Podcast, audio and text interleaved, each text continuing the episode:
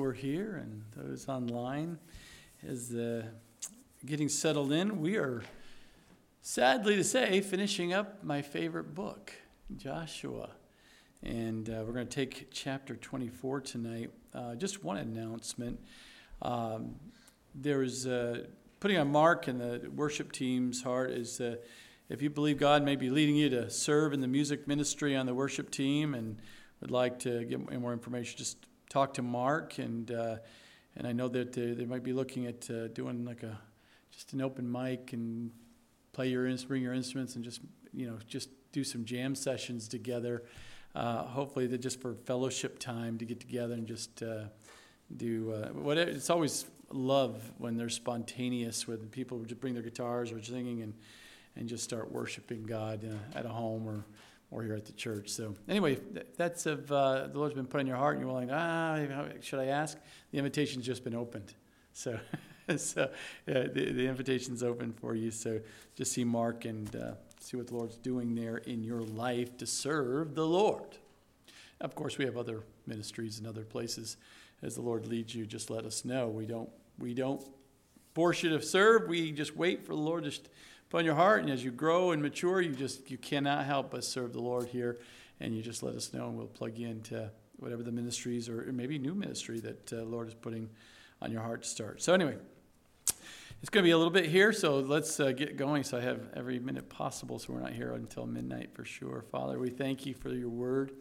Again, Lord, what a blessing it is that we can gather here in your name, uh, here in person, online. What a technology is opportunity to open that. But there's nothing like being together in person and, and fellowshipping after and before and and just um, talking about you. We op- as we open up here, Joshua, and, and take the last chapter, Lord, it's been a journey here as we continue to go through uh, the entire Bible and, and here on Wednesday nights through the Old Testament, uh, verse by verse, chapter by chapter, book by book. And again, we thank you and praise you for your grace and your and uh, mercy, Lord, allowing us to be able to come and to uh, hear your word um, and speak to our hearts only by your Holy Spirit. In Jesus' name, amen.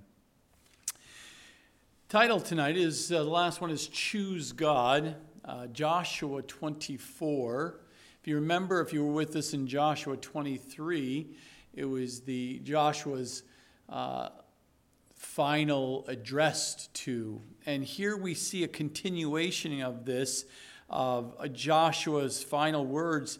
And we see here, right in Joshua 24, verse 1, then Joshua gathered all the tribes of Israel to Shechem and called for the elders of Israel for their heads and for their judges and for their officers, and they presented themselves before God. Now, if you remember in chapter 23, it started off basically the same thing, but let me make a couple of notes. It really, the emphasis was yes, it called to Israel, but it was more just from a leader's perspective that they were calling. I believe it was, these are two different events. Some people believe they were the same event and it's just continuation. You can ponder on that and what the Lord shows you. The reason why I lean to our two separate uh, gatherings here is because the difference in the language that I see here is, is in chapter 24 is gathered all the tribes of Israel to Shechem. Now we know exactly where we're at. Where in 23 we didn't know exactly where it was. Was it up in Ephraim where Joshua's home was? Was it wherever it may be. But uh, here we see a Shechem. And the word and is not in the one in chapter 23, but here is a connecting word and called the elders. So they called all the tribes of Israel and the leaders. And the 23, it sounded like just, just the leaders. But either way, it doesn't matter at this point in time. Joshua had some parting words here and reemphasis of some key things. And he's almost like the historian. He's bringing a reminder to them of what God has done uh, to encourage them, ex- exhort them, and understand and remind them and renewing of that covenant that has been right from the very beginning with Abraham. And it says here the fact that they're in Shechem. They're, they, of course, Shechem is in the, in the scripture is, has a lot of rich history. If you go back and if you, if you could just do a search as you're reading through the Bible in the year, just remember the word Shechem there, uh, especially as you go through, because there are at least four Shechem uh, notable events that, uh, that uh, the patriarchs at the time had to live and, and established here of all places. The first two instances we see in Shechem was a place for like a calling or commitment that God was putting on um, Abraham's life and other the patriarchs. And then the second time uh, we see is Shechem becomes a place of shame. There's some tremendous highs where the Lord has brought them in the promised land, the place called Shechem, and a really lows. And it all happens within the, the life of the nation of Israel. But Abraham came, if you remember, in Genesis 12, verses 6 and 7, Abraham came into the promised land and was first camped at Shechem. Remember, he was comes from the other side of the of the river, the Euphrates. He comes from pagan world. You know, he's way out of there, and God brought him out of the land of Ur and brought him down into the promised land that He was going to give him. And this is the where he first camped was Shechem. And here, full circle, at the end of this whole journey, it appears Shechem is really again uh, where God wanted to make sure His people were gathered once again starting with Abraham and then having an entire nation. But there, God appeared to Abraham and confirmed his promise, God's promise to Abraham, built on an altar, and he built an altar there to the Lord. Now, when Jacob came back into the promised land, he first camped at Shechem. And he purchased the land at Shechem and built an altar there and, and so we, uh, an altar that he refers to as God, the God of Israel, that we see in uh, Genesis chapter 33, verses 16 through 20. Jacob's sons, unfortunately, Simeon and, and Levi, uh, deceptively, unfortunately, lured the men of Shechem into a massacre and murdering all the men of the city. We see that is the low there for uh, Genesis uh, chapter 34. But in a season of recommitment to God, there's a times in people's lives, especially in the early part, you've given your life to the Lord at one point, you were really on fire for the Lord, and then things in the world starts, you know, starts enticing in, you, in careers and family and all kinds of, and you can almost got too comfortable with your relationship and what it was, and you can have a tendency to drift and, and, and not be so committed to, to serving God and following God. And, and here we see this is a season of recommitment to God in Jacob's life uh, in Genesis 35, verses 1 through 5, where God told him to go to the Bethel. Jacob did so and commanded his, all of his household to put away their idols. And Jacob took those idols and burned them at the terebinth tree near Shechem. Well, now we're here in Joshua chapter 24, and we're at the very end, and Joshua's reminding them this, these, these truths, these histo- historical truths of bringing them to, recommit, stay committed, be very focused on the Lord. And that was the reason why uh, he was exhorting and, uh, and making sure they had that covenant, the understanding that covenant still is alive and well for them. And so he wanted to make sure all the Israel, uh, nation of Israel hears them, all the leaders who can reinforce it to make sure um, this impressive gathering of the leaders and the nations were meeting in this, this conscience presence of God. They were coming to Shechem for the purpose of coming into the presence of God. And isn't that true for us? We wake up and say, Lord, I, it's Sunday. I want to go to church. It's Wednesday. I want to go to church. It's gathering of the ladies of the gathering of the men. We want to gather together. And it's not for just social. that's, not, that's not the purpose that we're social. It is to gather consciously in the presence of God as God's people. That's why we come together and not to forsake the, the fellowship of, of, of his people. Because God lives and breathes through you and is used through you to, to be able to minister other people. And so we want to come to church is to come consciously to meet in with the people of God, yes, but the, in the presence of God. That's who we worship too. We come together and we worship our God together in unity. There are some people who believe that they presented themselves before God means that they did this before the tabernacle, which seems at the time to have been in Shiloh, which is we saw last seen in Joshua 18. Uh, but either way, they, they were they moved the tabernacle or they didn't have the tabernacle. Either way, they were coming to meet with God in the presence of God. So if they had moved it to Shechem for some reason at that point, we see that here in the very first verse. Now, what's interesting is down verses 2 through 13, as we read that in one continuation for the most part, make note of the words there in verse 2 Thus says the Lord God of Israel. That is a very important statement here because Joshua says to all the people, Thus says the Lord God of Israel Your fathers, including Terah, the father of Abraham, the father of Nahor, dwelt on the other side of the river in old times. They, and the, uh, the river there is referring to the Euphrates. They served other gods. Then I took your father Abraham from the other side of the river, led him throughout the land of Canaan, and multiplied his descendants, and gave him Isaac. To Isaac I gave Jacob and Esau. To Esau I gave the mountains of Seir to possess, but Jacob and his children went down to Egypt. So we see that as we see, thus said the Lord. Notice there in the language starting with verse, uh, verse 3. Then I took the father of Abraham. Joshua didn't take the, uh, Abraham down. God is in now is speaking literally through Joshua, and he's Joshua's writing down the words that literally the God is speaking through. It's, this is prophetic. This is this is prophecy. This is speaking uh, uh here, and it says, "Then I took, I gave."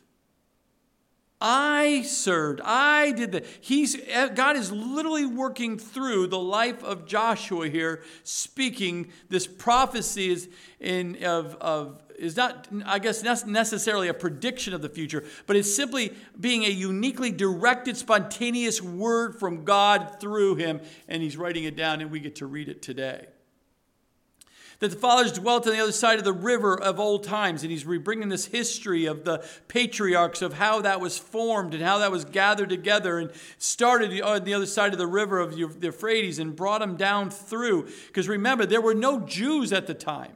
Abraham was the star of the Jewish nation. There was no Jews prior to, to Abraham here. But he grew up in that pagan, idolatrous home back there on the other side of the river. And God brought, spoke to him and brought him out. And Abraham literally packed up and left with his family on faith. He was a, he worshiped multiple gods.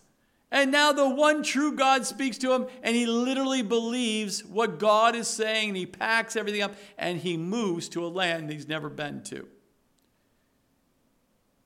And we know that Ur and Haran and other centers of moon worship that they did, he left it all.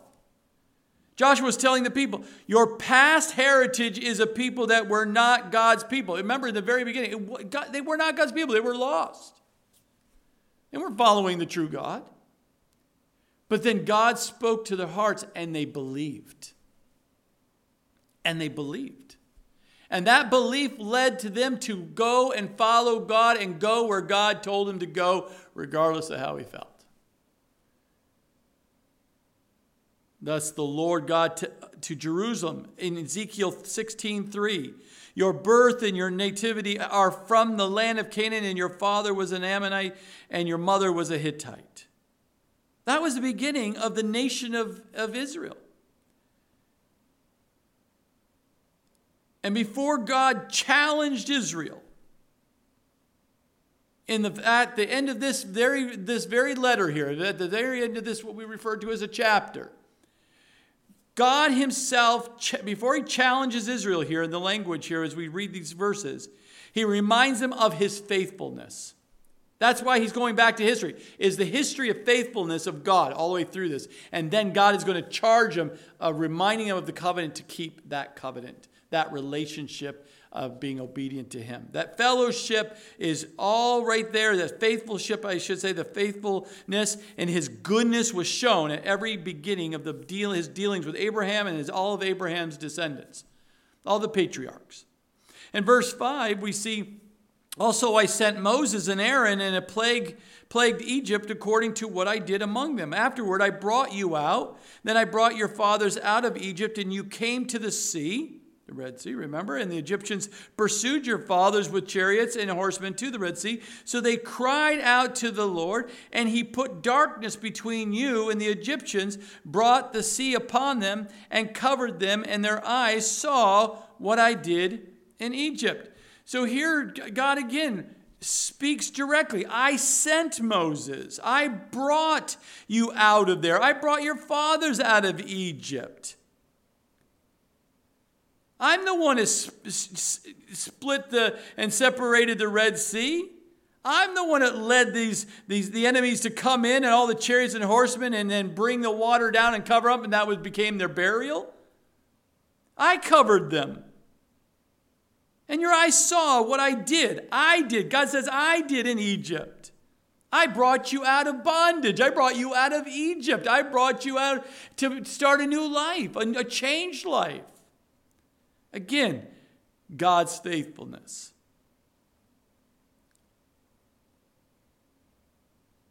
It's amazing.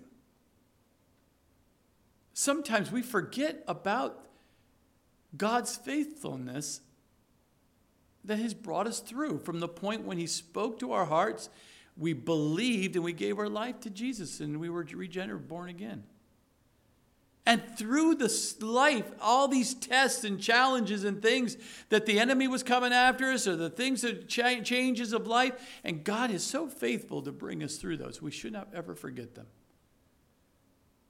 We see in now this last part of seven, verse seven. Then you dwelt in the wilderness a long time. And I brought you into the land of the Amorites who dwelt on the other side of the Jordan, and they fought with you. But I gave them into your hand that you might possess their land, and I destroyed them from before you.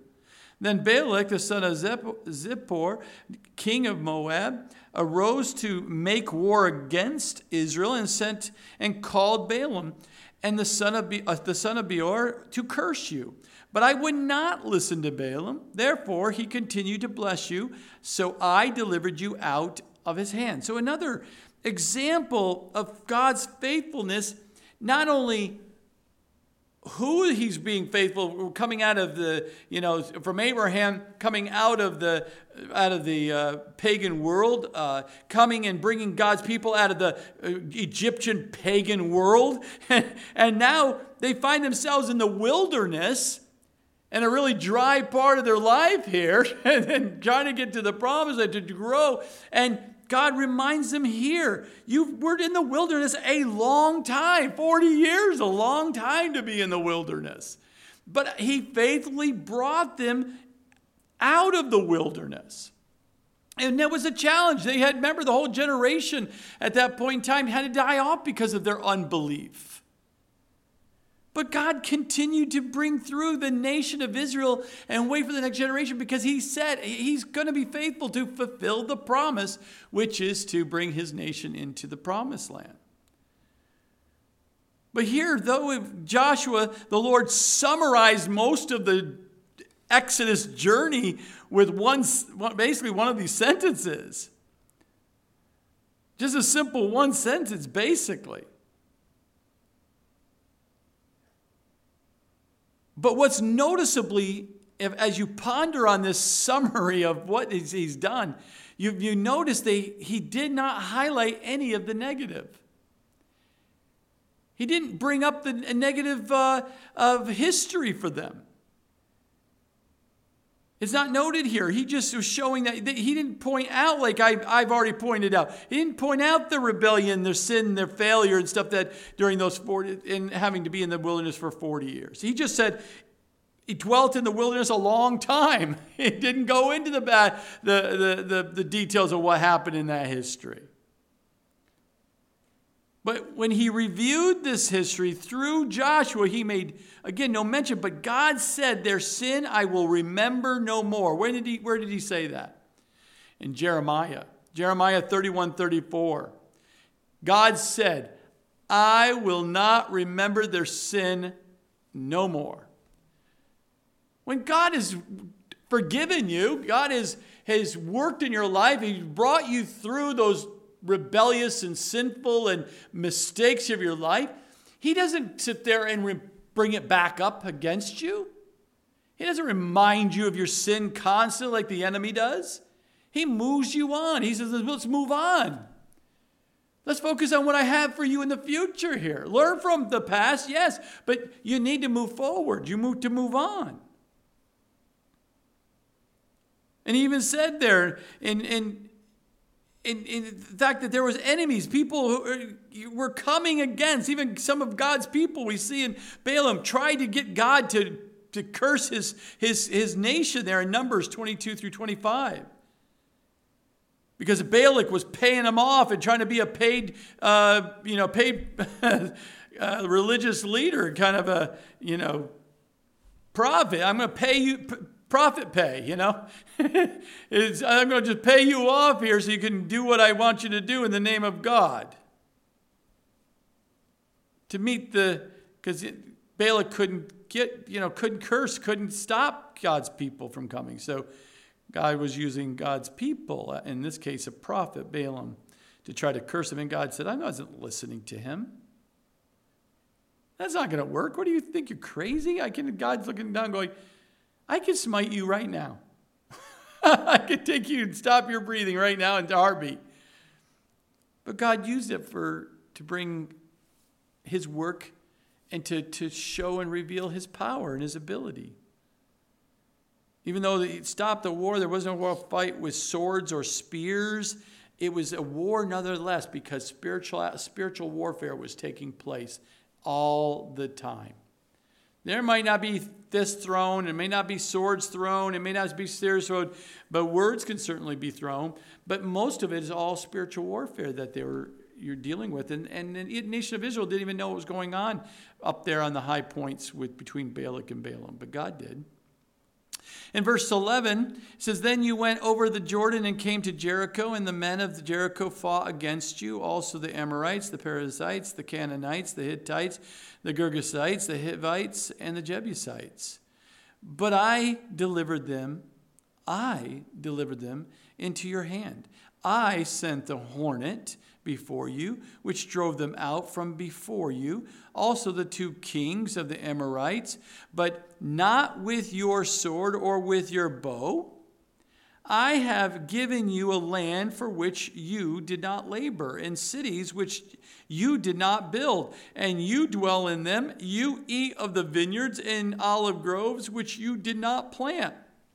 So again, here's God's faithfulness. He brings them to the very east and east side of the of the promised land of, of the land of Canaan, and he says, I brought you right there.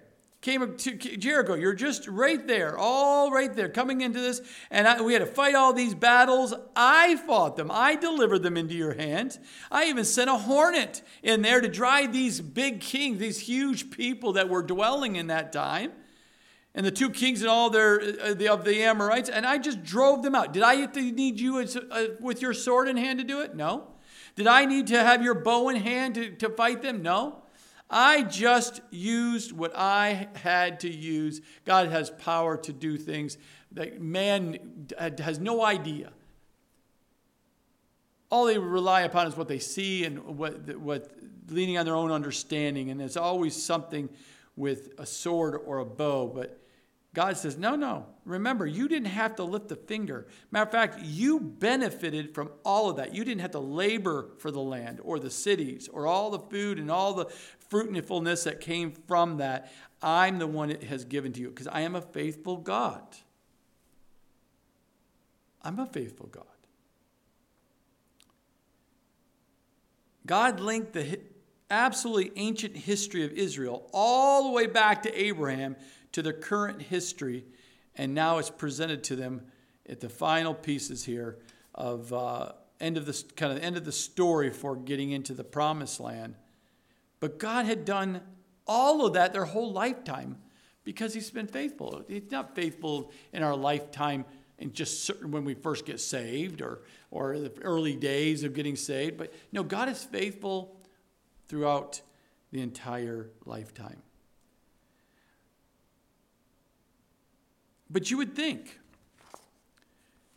You're sitting there munching on some great grapes in the vineyards and drinking the wine from it and You know, you're just living in a house that you didn't build, you didn't have any mortgage, you didn't have you, you didn't have anything. No mortgage, no payments, you got all the fruits and like, you would think you would be constantly praising God. Thankfulness of God. Amazing and worshiping just your amazing God of how you've provided for me so faithfully. You would think that would be their natural result, wouldn't you think? No. Even with everything that God has provided so faithfully, people have a tendency to still not worship God and thank, be thankful to, to, to God, grateful to God. It's almost like they take it for granted that God has provided so miraculously. Hearts grow cold because of unthankful and ungrateful hearts. And we know the history.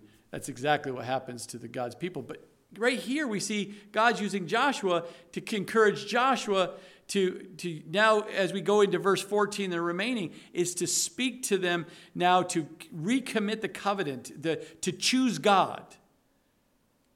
Bring them back around. Choose God. He just brought through the whole entire history of God being faithful. Choose God.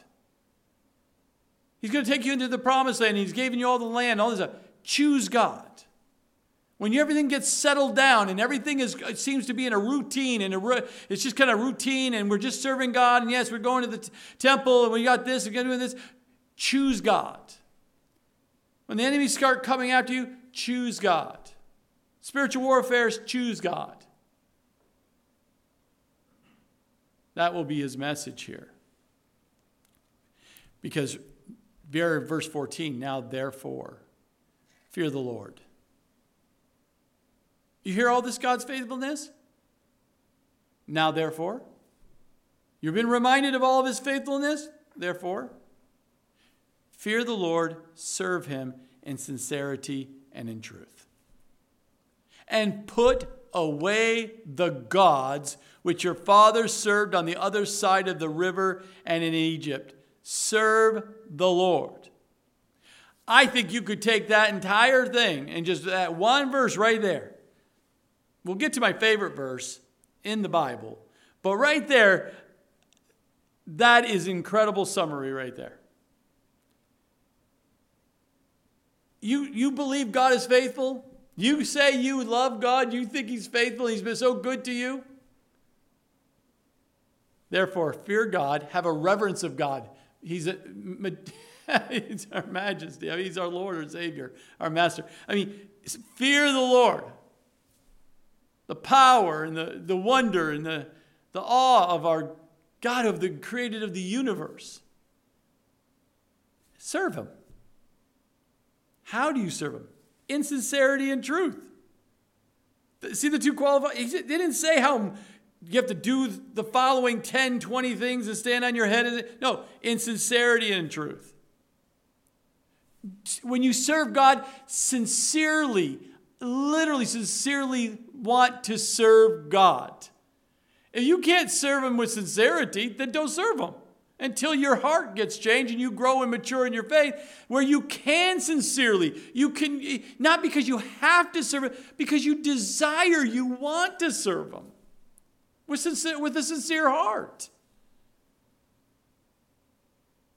But also do it in truth don't go make up your own things do it god's way Truth comes from Him. Do it God's way, do it His way.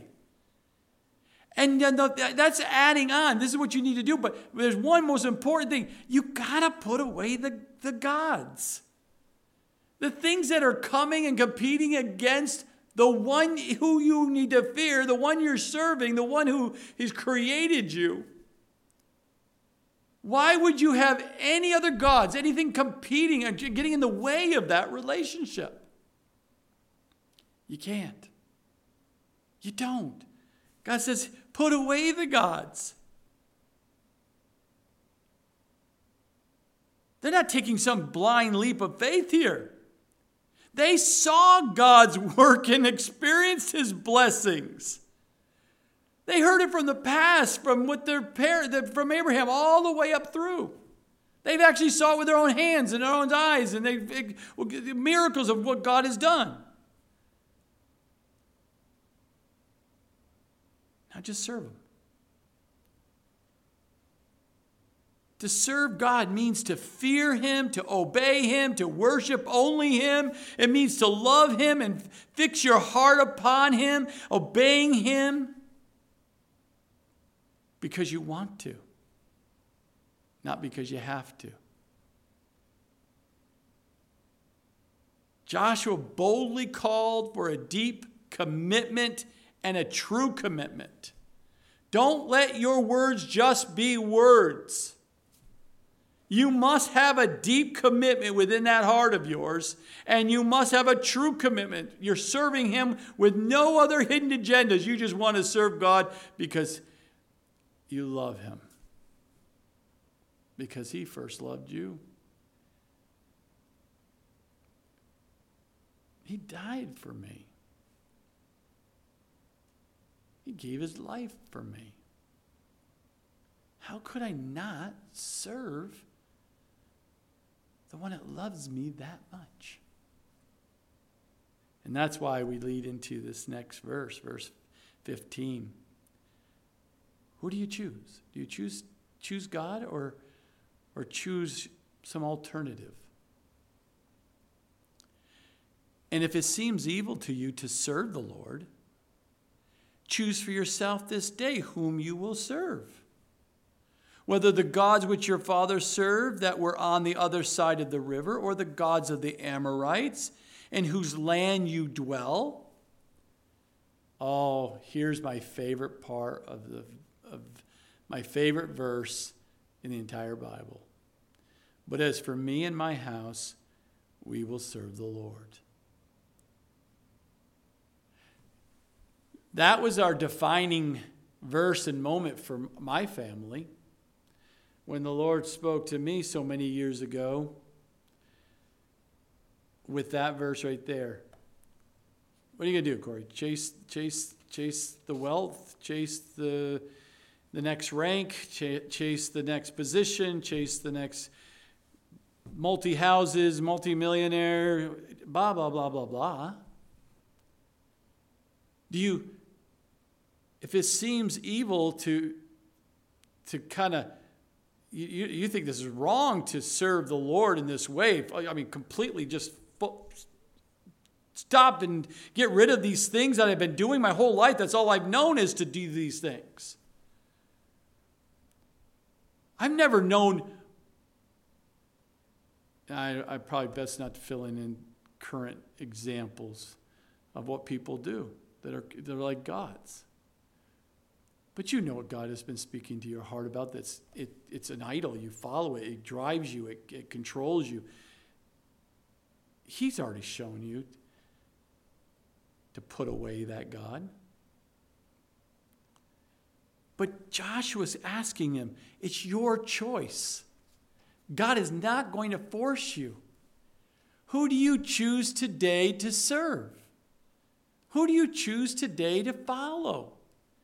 And in that choice, will tell you and others, and especially God, who you really fear and love and worship and obey. But yes, today people think it's evil to serve the Lord.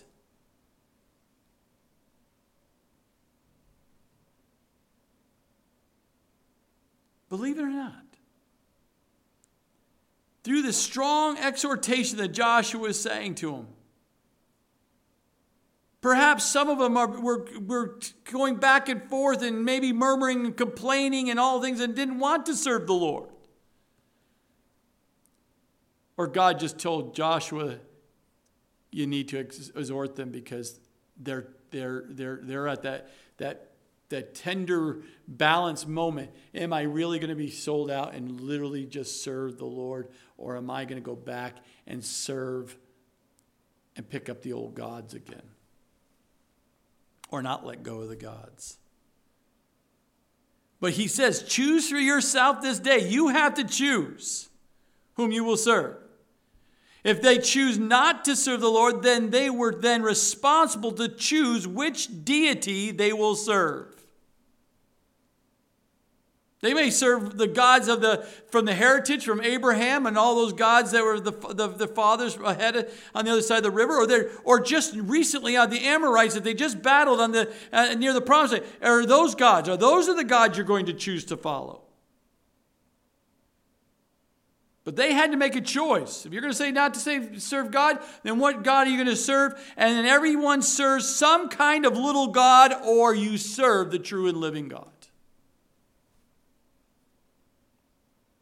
The answer of I don't serve any God is not true. You serve a little g or, a, or the one and, and only true living God. Our choice for God is made in a clear mind of the alternatives. Some feel like life lived for God is a bad choice. But I always ask the question compared to what? What do you mean it's a bad choice? That means your choice is compared to someone else or something else. What, what, what else could be? The other choices are far worse. Peter says it in John 6 68 Lord, to whom shall we go? You have the words of eternal life. What alternative is there? And if you're in your right mind, why would you serve and go and follow any other gods? But Joshua made it very clear what his life was based upon. His whole life was based upon, right up to this point now, as he's, we will soon see that he dies. He says, I made a decision way back when, but for me and my house, we will serve the Lord. He gave them the alternative. You can go chase the uh, gods of the Amorites, you can go chase what Abraham was chasing, or you can choose to serve the God that I serve. He wanted to encourage them. He wanted to make them have a clear choice. But you will be responsible for that choice. But I choose to serve the Lord. Now it's interesting if you look at the Hebrew tense of that, even from an English tense, a future tense of that, that language. But I like the Hebrew tense better. It involves a future, it involves a continuous action. A, a point to the, the past. Joshua undoubtedly and firmly says, I have chosen to serve God, and I am continuing to serve and uh, choose to, to uh, I continue to choose God. I have chosen and I will continue to choose. It's I, am not going back. I'm not changing my mind. I'm not going to get wishy washy here. Joshua made it, this statement is so clear because he had lived a life continuously choosing to serve the Lord, and they watched his life. And when he says, I choose to serve the Lord, sometimes you don't know what the Lord is going to do in and through your life when you make that decision. Just look at Joshua. When he says, Lord, I choose to serve you. Did he know that he would that what that meant? That he would choose to have to fight the uh, Amalekites? That could have t- cost him everything? When he chose to serve God, did Joshua choose to reject the golden calf? I'm, I'm not serving no golden calf. I'm not following that. He could have had an entire mob of the nation coming against him and take him out because of it. But he stood strong. Joshua chose to serve the Lord by serving Moses. He didn't ha- he took a second position. He came alongside and he chose to help another uh, Moses to that God called to lead and he was there saying, "I am here to be second and and follow and, and support you what God wants to do in and through your life." But he chose to be second. He chose to humble himself and serve and, and faithfully serve uh, behind Moses to do the God's work. But Joshua also chose to believe God's promises about the promised land. He was only one of two that came back as a spy and chose and realized this is the promise, and I, I, have I have complete faith in this. And he chose that. Everyone else was, entire nation went against him.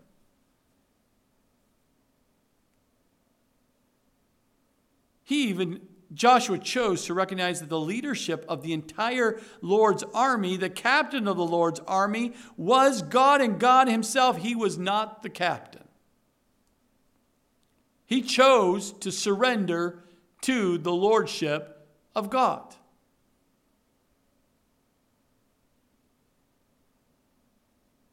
But eventually, God because of all that faithfulness that Joshua showed by serving the Lord, God raised up and gave Joshua a choice to take leadership of Israel and lead them into the land of the promised land, choosing faith instead of unbelief. What amazing.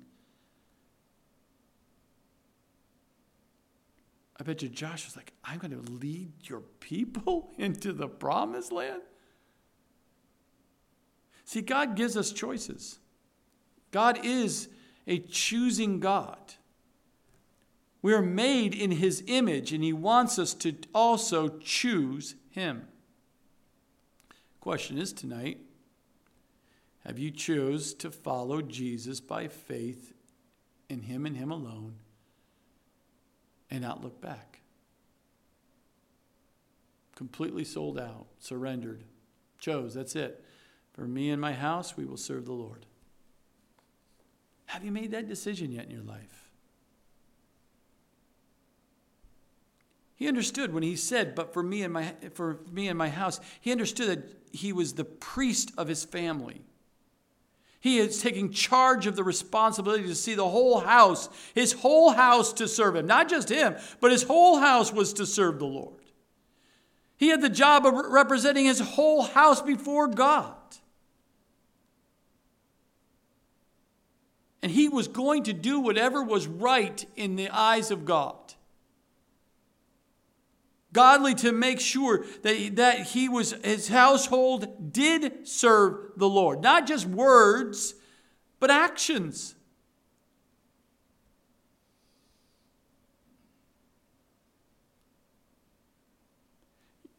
There's a lot of things that in that decision when you say before but for but as for me and my house we will serve the Lord. There will be a lot of decisions. And God will be taking you through a lot of situations in life. A lot of circumstances, a lot of, a lot of storms, lots of rains, lots of highs and lows, and you'll be taken places that you never thought you'd ever go.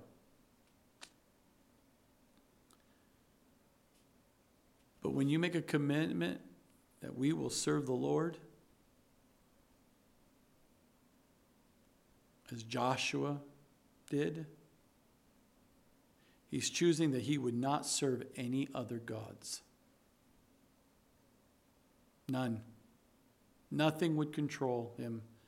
Only God would control him, would lead him. He was the only one that God, Joshua was going to worship was God and nothing else. He didn't put his tr- trust in anyone else but God.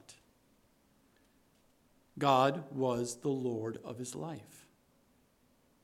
We see in verse 16 that how does Israel respond to this exhortation, this very, very specific challenge here to the people? So in verse 16, so the people answered and said, Far be it from us that we should forsake the Lord to serve other gods. For the Lord our God is who brought us and our fathers out of the land of Egypt, from the house of bondage, who did those great signs in our sight and preserved us in all the way that we went and among all the people through whom we passed. And the Lord drove out from before us all the people, including the Amorites who dwelt in the land.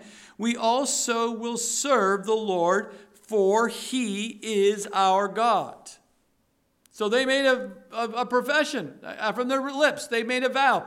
We are, they, he is our God. We're going to serve him. We're not serving any other gods. They're making a strong declaration as a nation of Israel based on what they came out of their mouth, based on how God dealt with them uh, and, and all their enemies and themselves, the nation. How God was so faithful to bring and through them all of this and bring them to this point in their life in the promised land. And he says, how could, how could they not serve God? But he says, We also will serve the Lord, for he is our God. John 6, 66 verse through 69. Again, it's just a strong point here in the scripture for us where it says, Lord, to whom shall we go? We ha- you have the words of eternal life. You just ponder on what Peter said. Just ponder on that. His disciples, that, that, why, there, where would we, why would we want to go anywhere else? If you really knew God, why, you, where, why would you in your right mind go anywhere else? To serve anybody else, to follow or to trust in your, for your life. Eh, you would absolutely be sold out in serving the Lord and the Lord alone. But notice what Joshua does here. He gives him a warning. I, I know you spontaneous, almost like when I read this, as you read through the scripture, it's almost like a, a natural spontaneous. Of course we love the Lord. Have you ever met someone like that? What are you doing this, this, this, this, this Wednesday? I'm going to church. What are you, you going to do on uh, Thursday night? Oh, men's Bible study. What are you going to do on Saturday? Oh, we're going to go to the church and serve because there's some things that we need to do for, the, for God's people. Oh, so what are you going to do on Sunday? Uh, no, I go to church. I, am going to be around God's people. I want to serve and worship God together in unity with them and serve together and, and just, just be used by God. And I want to serve God. Do you go to church? Oh, yeah, I know God. Yeah, yeah, yeah, I know God. it's almost like a not like a spontaneous because if how can that makes him like how can I I can't I cannot tell him that really the truth. I haven't been to church in my whole life. I mean, I can't tell him that. I mean, I know a little bit about. It's almost like the spontaneous, but Joshua challenges is what I see here in verse 19. But Joshua said to the people, he didn't say, God, praise God, I think so glad you committed here. No, no. He says, You cannot serve the Lord, for he is a holy God. He is a jealous God. He will not forgive your transgressions nor your sins if you forsake the Lord and serve foreign gods. Then he will turn and do and do you harm and consume you after he has done you good. And the people said to Joshua, No, but we will serve the Lord. So Joshua make sure this is not a seeker sensitive type little moment here and, and make everyone feel loved and God loves you all and, and you can just do it and live however you live your life. And if, when you eventually decide to want to get rid of the other gods of your life, then you, that'd be great. But God doesn't, doesn't matter. Whatever happens, because God still loves you. No, no, it's not like the churches of today. No, no, no, no, no. God, clar- Joshua used a clarity. You realize there's consequences in those days in the old testament there's consequences. If you do not if you forsake god and you don't serve him and you you literally start serving foreign gods there's going to be consequences. For us as a new testament as a believer there will be discipline. God will work with you and deal with you and, and, and work out those gods out of your life. He's not going to have any other god before him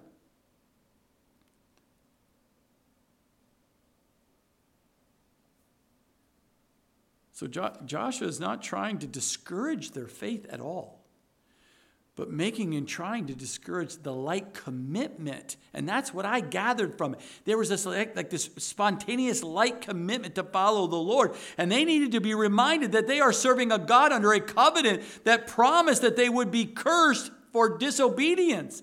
He's reminding them, don't forget the covenant. Jesus expressed the same kind of warning, explaining the following those who are following him that took uh, uh, that takes total commitment. Go back and read Luke 14 verses 25 through 33. It wasn't that Jesus didn't want followers, but he did not want lightly made or easily broken commitments.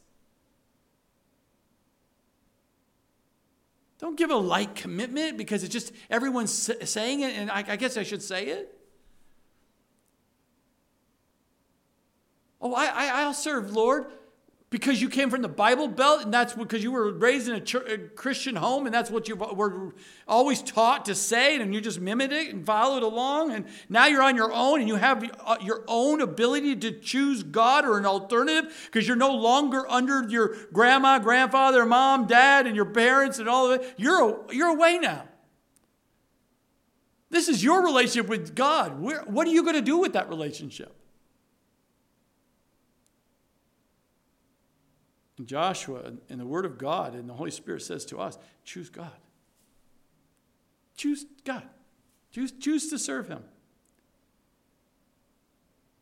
Verse 22 So Joshua said to the people, You are witnesses against yourselves that you have chosen the Lord for yourselves to serve Him. And they said, We are witnesses. Notice that. Now, therefore, he said, Put away the foreign gods which are among you. So he called them out. You've got foreign gods among you. That's why I'm bringing this up. I'm, I'm, I'm exhorting you. I, I'm, I'm, I'm, I'm bringing it to light. You've got foreign gods in your life. You've got to get them out. They're among you. And incline your heart to the Lord God of Israel. Because if you have other gods, you're not going to incline your heart to God. You're not going to read the word. You're not going to pray. You're not going to get around God's people when you have foreign gods in your life? And the people said to Joshua, The Lord our God we will serve, and his voice we will obey. So Joshua made a covenant with the people that day. He didn't wait. He didn't say, well, I'll come back with you the next day if you want to make a decision. No, no, we're making a decision now. I want you right now, while you're consciously saying in your heart, yes, we're going to choose to serve God and we choose to obey his voice. Okay, let's write a covenant with the people right now, this day. And they made for them a statute and an ordinance in Shechem. Then Joshua wrote these words in the book of the law of God, and he took a large stone and set it up there under the oak that was by the sanctuary of the Lord. And Joshua said to the to all the people, Behold, the stone shall be a witness to us, for it has heard all the words of the Lord. Oh, isn't that an interesting little statement? For it has heard. What has heard? The stone has heard all the words of the Lord, which he spoke to us, and he shall therefore be a witness to you, lest you die or you deny your God. So Joshua let the people depart, each to his own inheritance, back to their land. They all went back to their land. That's why I believe the whole nation was gathering there in Shechem, because he said, Okay, dis- you're dismissed. And they all were going back to the lands where they come from. But Joshua required a covenant being confirmed by the testimony of two witnesses. Deuteronomy 19:15. The people and the stone became two witnesses of that rebinding commitment of covenant they have with God at that moment in time.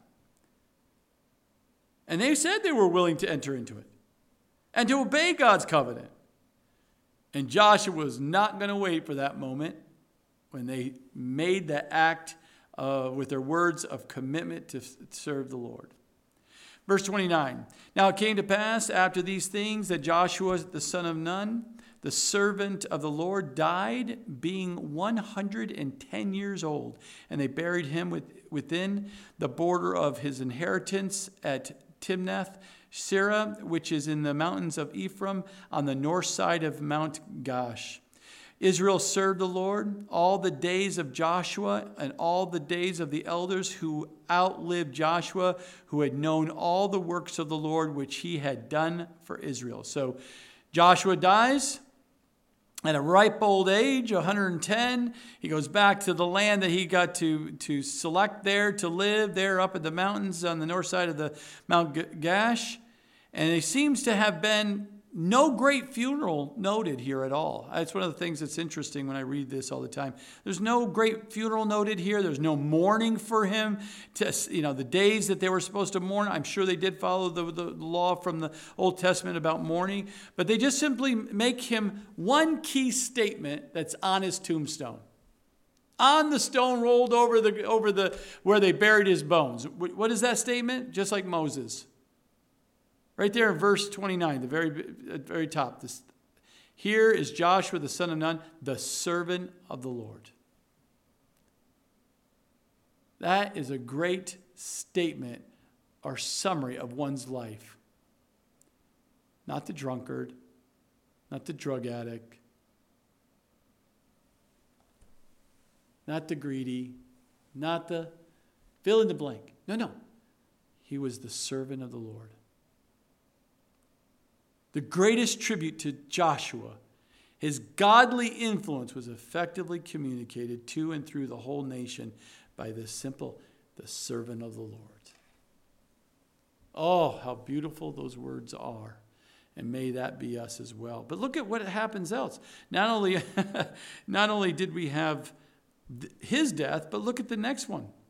We see that the bones of Joseph, they're still alive and well. Uh, probably bad words to use, but the bones of Joshua, which the children of Israel had brought out of Egypt, they buried at Shechem in the plot of ground which Jacob had bought from the sons of Hamor, the father Shechem, for 100 pieces of silver, and which had become an inheritance of the children of Joseph. So they, they may seem like a inconsequential point here that they have the bones still that they brought so faithfully out of Egypt, as Joseph said, make sure you don't leave me in Egypt and take me back into the promised land.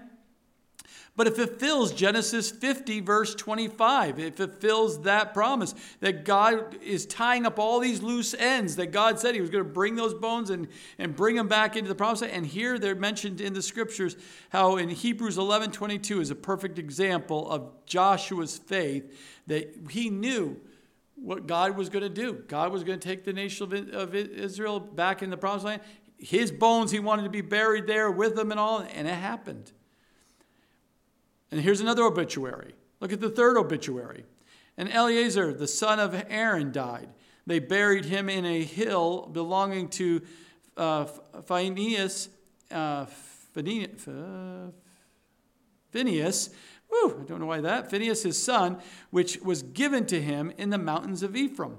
So Eleazar's death meant uh, that another link with the wilderness generation has passed because now He's no longer the high priest. Phineas is now the high priest.